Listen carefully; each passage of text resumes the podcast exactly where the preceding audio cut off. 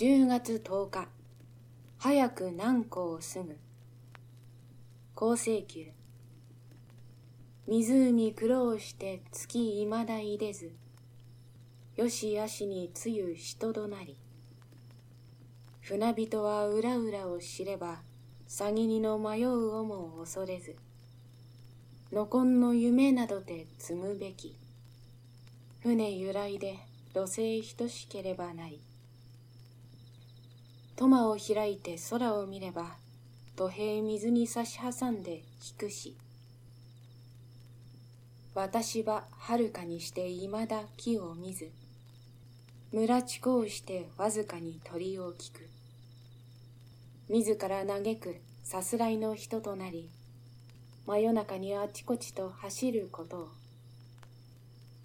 しかず須崎の狩りの首をすくめてなお安静するに。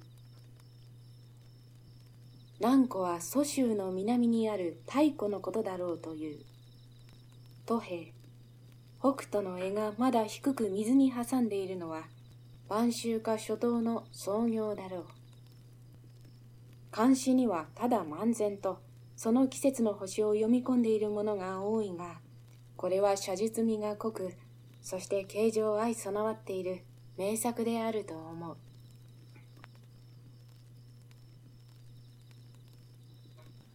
ご清聴ありがとうございました。朗読出版はポッドキャストと YouTube で日本語のオーディオブックを作品ごとにシーズン配信していく番組です。ご意見ご感想リクエストは YouTube のコメント欄もしくは Twitter までお寄せください。